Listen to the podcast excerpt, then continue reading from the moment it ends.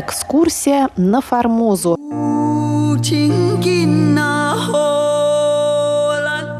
Программу Международного радио Тайваня продолжает 13-я передача из цикла «Экскурсия на Формозу» по запискам моряка и путешественника Павла Ибиса, посетившего Тайвань в 1875 году.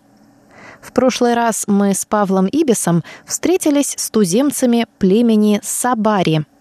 Сабари – это одно из названий аборигенной народности Ами. Вместе с Павлом Ибисом мы видели место, где разбилось японское судно. Пройдя час по хорошо обработанной долине, пишет Павел Ибис, я вышел в деревню племени Бакурут, одного из более многочисленных здесь. Сюда японцы не доходили во время своего похода. Внезапное же мое появление произвело поэтому всеобщее волнение.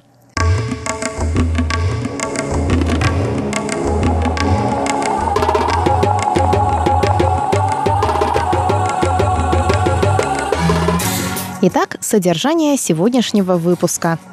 Экскурсия в область Боотанг – каменные врата и новая китайская колония – туземные племена.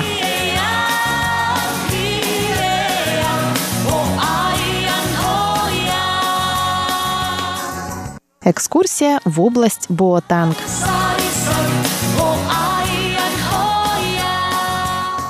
Снова мне пришлось идти по дороге, проложенной японскую артиллерией – милях в двух к северо-востоку от Лункяо вытекает из гор река.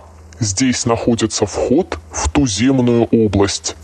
Он защищен теперь двумя небольшими фортами, постройку которых тогда оканчивали – Пройдя мили три по совершенно необработанной местности, я вошел в небольшую долину и увидел опять рисовые поля и выглядывающие из-за зелени красные крыши. Это была новая китайская колония, образовавшаяся, вероятно, во время или после японской экспедиции. Красивые кирпичные здания, выстроенные даже с некоторой архитектурной роскошью, свидетельствовали о благосостоянии колонистов и намерении их окончательно здесь основаться. Здесь я нашел четырех китайцев, согласившихся проводить меня, и продолжал дорогу.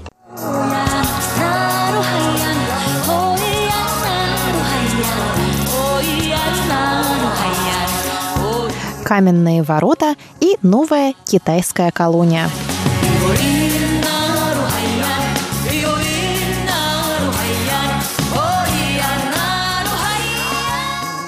Долина опять суживалась. Через час мы вышли из лесу к берегу реки, и передо мною открылся один из поразительнейших видов Формозы. Река выходит здесь из темного ущелья сажен в 20 шириною. По обеим сторонам поднимается почти отвесно обнаженный аспид, слишком фут на 500 высоты. А в глубине ущелья виднеется поперечный утес утес, драпированный густым лесом. Это вход в землю Боутанг и Кускут. Японцы прозвали его «каменными воротами». Здесь была кровавая стычка между ними и туземцами, которые, скрывшись в зелени, отчаянно защищали эту естественную крепость. Дальше китайцы не согласились идти, показывая с выражением страха на свою шею. Но таинственная страна, лежащая за этими грандиозными воротами, невольно притягивала меня. Я прошел реку и один продолжал дорогу. Здесь местность совершенно дикая и суровая, как и сами ее обитатели. Но видно, Буотанг переменили свое место жительства после японской экспедиции и удалились на север. Темнота застала меня поэтому раньше, чем я дошел до какого-нибудь жилья и заставила меня переночевать под открытым небом. Ночная сырость, холодная земля и мокрое платье оказали свое влияние. На следующее утро я проснулся в сильной лихорадке и благодаря только нескольким туземцам, кажется, из племени Кускут, добрался до китайской колонии, где, напившись чаю, отдохнул немного и к вечеру вернулся в Лонгтяо. В следующее утро я был опять настолько здоров, что оставил Лонгтяо и ушел на север, к великой радости мандаринов.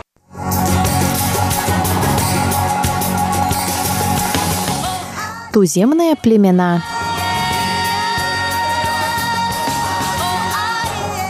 Итак, я сталкивался здесь со следующими туземными племенами – Сабари, Туасук, Вангчут, Бакурут, Кускут, Кантанг и Леон Груан. С последними двумя только в лице таурангов.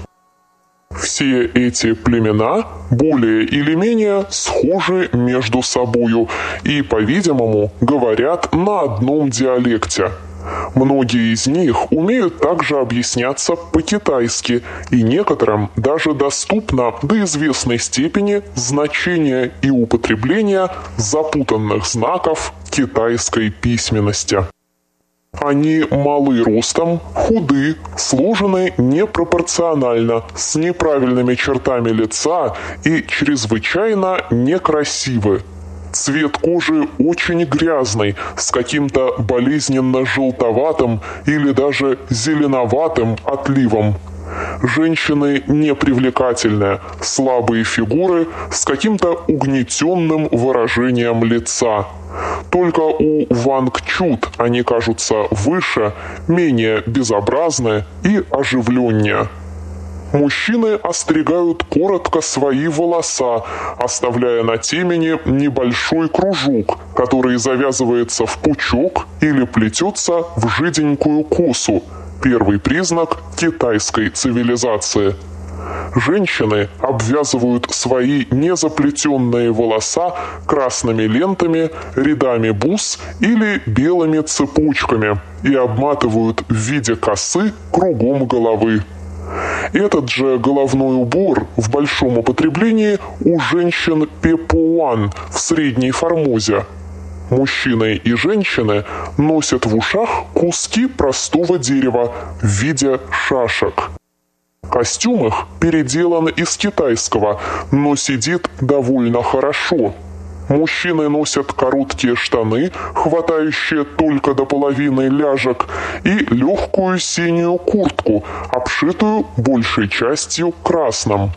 Женщины одеваются наподобие здешних китаянок в легкую блузу и широкие штаны, но все платье значительно укорочено. Голова обвязывается платком. Господствующие цвета – синий и черный, редко белый. Браслетов, бус и прочего у них мало, и мужчины почти не украшаются ими. Пища, обычаи при столе и вся обстановка его такая же, как у племени Сапрек – едят три раза в день. Утром около 7 часов, в полдень и перед закатом солнца. Домашнее животное – буйвол, свинья, собака, кошка, куры и утки. Оружие у них такое же, как у сапрек и всех формозцев, но лишено всяких украшений. Обрабатывается ими рис, пшеница, пшено, ямс, батат, банан и орека.